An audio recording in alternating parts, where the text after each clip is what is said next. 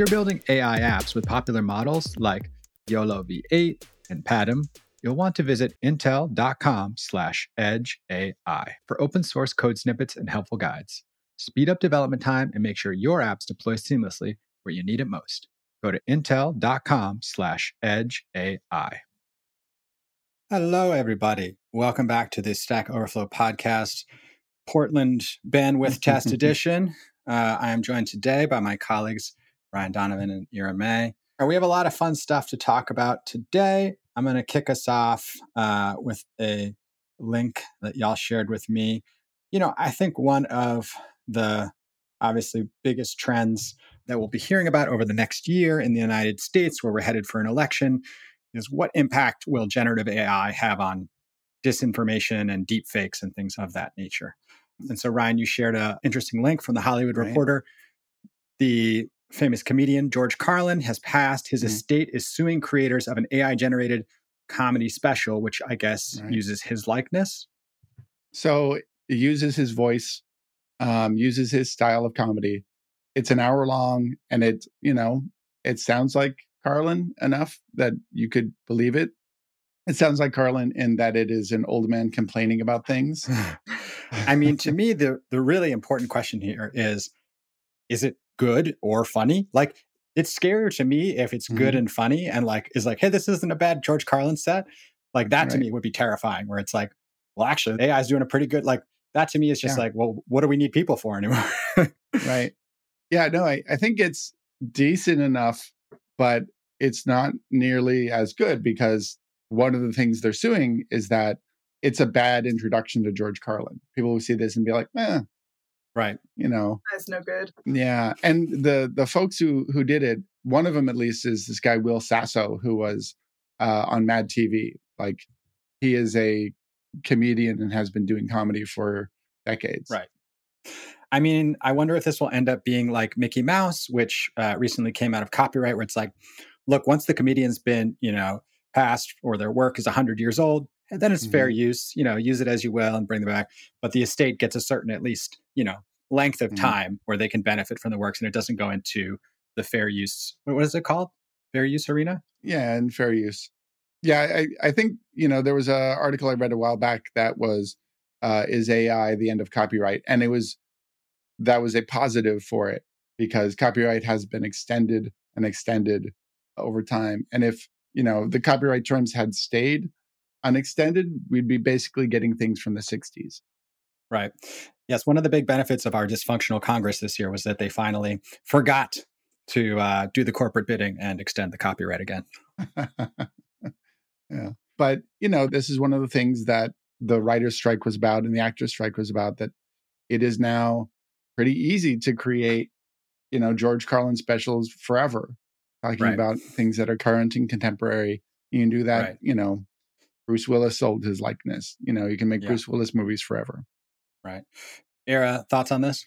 Yeah, I think it's a little. I mean, I, I didn't see the George Carlin AI special, but I, I read some folks who were reacting to it, and it, it sounded like at least that that version was like sort of a poor imitation of the original. Like Ryan said, you know, people who aren't familiar with this brand of comedy or his you know style or whatever are going to see this and be like, "Oh, this guy sucks. I don't want to watch any more of this." Mm-hmm. So it, it seems like, at least in this case, it's maybe like not quite yet to the point where it's maybe going to be like a competitor for people who really like identify as as fans or for whom this is like a really like primary interest but for folks who are just right. like scrolling and encountering stuff yeah it is it is right. kind of scary to think about how like easily stuff like that could slip past people's attention right right yeah oh there was one a while back that i thought was a more fun version of this. It was an AI generated conversation between uh, Werner Herzog and Slavoj Žižek, and it was just infinite.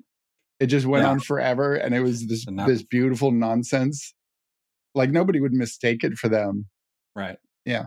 Yeah. I guess like one thing I would quibble with here is like the bar for whether or not this should be legal is not aesthetic, right? It's not like, is this sure. comedy funny enough that encountering George Carlin for the first time, you'll get the right impression? Oh, like that's sure, yeah. yeah. I didn't mean to be speaking to that that piece of it. I was sort of uh, yeah, yeah. keeping my mitts off that one for the time being. No, I know you weren't supporting that. I just think that's funny that that's kind of like the main complaint here, right? It's more That's like, right. The, look, the you know, vibes are what off. right do you have? yeah, what right do you have to basically, you know, I mean, right? What is a copyrighted work? Comedy is a weird world where you don't, you Mhm. can't really copyright a joke. It's just an informal rule within comedy. Like you, you know, you shouldn't be stealing Mhm. each other's jokes. You get exercise from, you know, the community or whatever.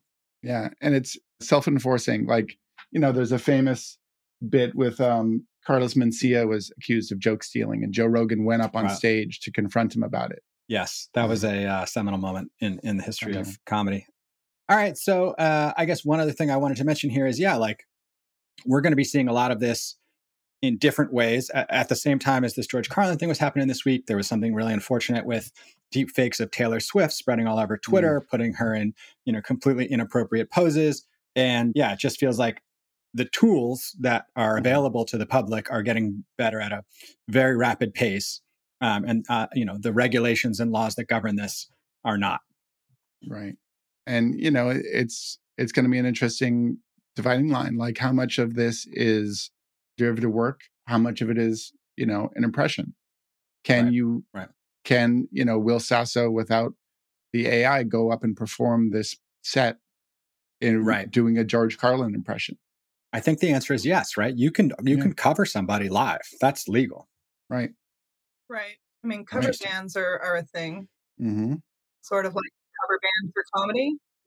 yeah Yeah. i mean one thing is with live it's not infinitely reproducible right like if you then Mhm. you know recorded that and tried to sell it that would be a problem right. um i think and then also right an ai copy it, it can infinitely replicate right it's not like a one-off thing where somebody goes on stage and does an hour of material Mhm. they can run this george carlin you know all day every day if they wanted to right.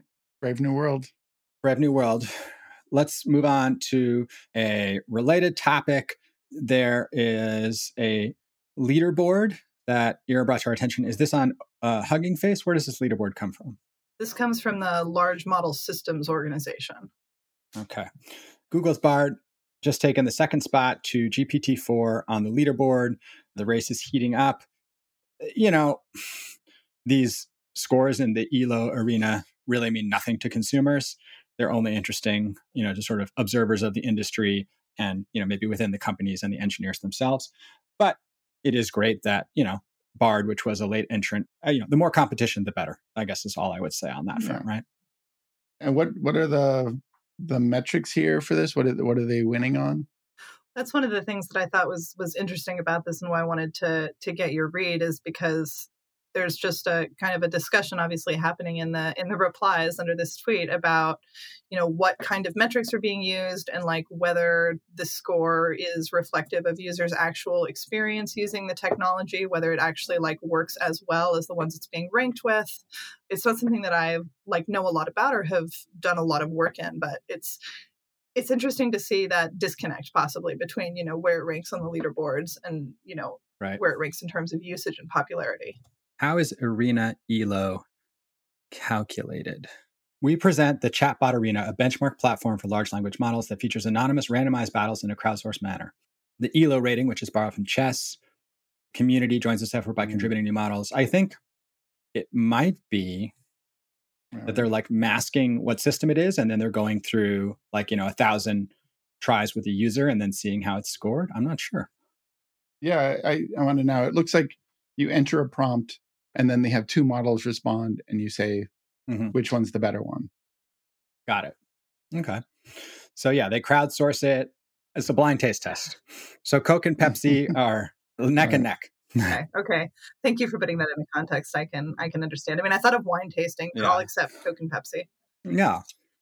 Yeah. The thing we'll see going forward is like, right, this is like when people are like, this is nine out of 10 dentists recommend, or like they used to do this. Do people like McDonald's or Burger King better this year? You Mhm. know, and they would do it. It's like, it's pretty meaningless. Like, that's not what people are making their decisions based on. It's just sort of a fun metric for the companies to compete in the industry. Yeah. I, I mean, I wonder if we're going to get to, you know, a future where people are just operating on like the biases, like the GM Ford arguments, where somebody just likes Ford for whatever historical reason. Yeah. Somebody's be like, I've "Nah, been I'm a ChatGPT user man." since 2023 Exactly. and I will never, you know, it's like, yeah. I mean, that's going to happen with any now. brand, right? Anytime there's like brands in Right. competition, like, and they're in the market for long enough and they're like both successful enough and have carved out market share, people are going to start like identifying with them the same way, you know, we identify with everything else culturally, right? I think there's an Mhm. even deeper level here, which the tech ethicist Tristan Harris talked about in a talk, which is like, let's say going forward at some point, they start to have memory. So they remember what the chats they've had with you. You can reference back a chat from a year ago. They're personalized, you know, like to say, oh, I remember that time we talked about X, or do you remember when we shared this idea? Or after I read your book, you know, it made me think of Y. And so, like, if you build up that relationship, kind of like the way I feel about Spotify and its recommendation algorithm, the switching cost might be higher than you expect. Yeah, for Mhm. sure. Yeah, I think we get comfortable with our tools. And like you said, when the recommendation engine is a part of it and we start to sort of like rely on the system's knowledge of what we're going to be interested in, um, you don't want to Mm. have to rebuild that relationship necessarily from the ground up with a new platform. Yeah. So there was a post at the top of our programming today. Agile development is fading in popularity at large enterprises, and developer burnout is a key factor. I read this piece, and my takeaway is the larger your organization, the more bureaucratic Mhm. everything is, including Wait, your approach to Agile. Stop the presses. Breaking news. It's like Agile works great at a 10 person company, all the way up to 50 people. But when you are at a 5,000 person organization, it's, it stops feeling agile for some reason. It's like, yeah, and Right, tell me more. Mhm. yeah. Yeah, I, I mean, it's interesting going through the the Reddit thread that you posted about it because it seems like you know anytime people talk about agile, it's a competition between people being like, "Oh, agile sucks," or "You're doing it wrong," right? Right. A lot of it is you know agile being used as a monitoring tool or yeah, being monitored at stand-ups. I do think one of the key things that comes out in the Reddit thread, which I'm sure many developers feel, is that there's a piece of this in the original Agile manifesto, which is like, this will help us better align the business needs and the software Mhm. development process, right? And mm-hmm. we won't like have sort of specs for everything we want. And we get halfway through and we realize it's broken, but like there's no mechanism really to change, you know, and and and adapt. But mm-hmm. uh, yeah, most of the complaints in the Reddit thread, which is delicious and delightful, it's like very, you know, it's just like a very classic developer conversation is like, yeah, Agile's great, except for my like, you know, ludicrously ignorant product manager who I have to explain things mm-hmm. to for the X timer. Yes, Agile's great, except for like the, you know, business stakeholder who came in and asked me to change blue to green again at the, la- you know, so it's kind of like Right. Agile's not the problem so much as like working cross functionally with other people. People are the Yeah. problem. Agile's not the problem. people are the problem. Yeah, exactly. Yeah, I think AI is trying to change that. Yeah. AI will replace the people, Ryan, and then, you know, there you go. problem solved. Problem Yeah. solved.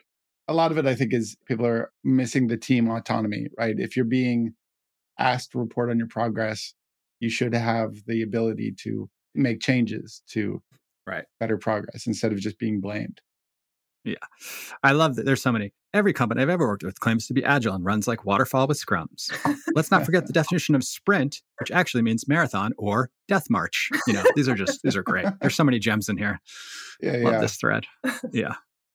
Ah, nobody complains like developers oh Nobody such- complains like developers. So juicy. it's true. All right, everybody, it is that time of the show. Let's shout out a user who came on Stack Overflow and helped save a little knowledge from the dustbin of history. Awarded to Emil Laine. How can I include all of the C standard libraries at once? Or how can I include all of the C standard library at once? Singular library. Working on a class Mm. project.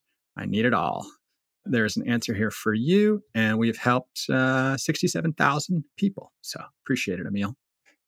All right, everybody. I am Ben Popper. I am the director of content here at Stack Overflow. You can always find me on X at Ben Popper. If you have questions or suggestions, you want to come on the pod and talk about something, hit us up, podcast at Stack Overflow. And uh, if you enjoyed the program, leave us a rating and a review. i'm ryan donovan i edit the blog here at stack overflow you can find it at stackoverflow.blog and if you want to reach out to me on x you can find me at r thor donovan And my name is Eira May. I'm a senior writer at Stack Overflow. I usually write the show notes for the podcast and some blog content and other good stuff. And you can find me on uh, most platforms at Ira Maybe. Thanks for listening, and we will talk to you soon.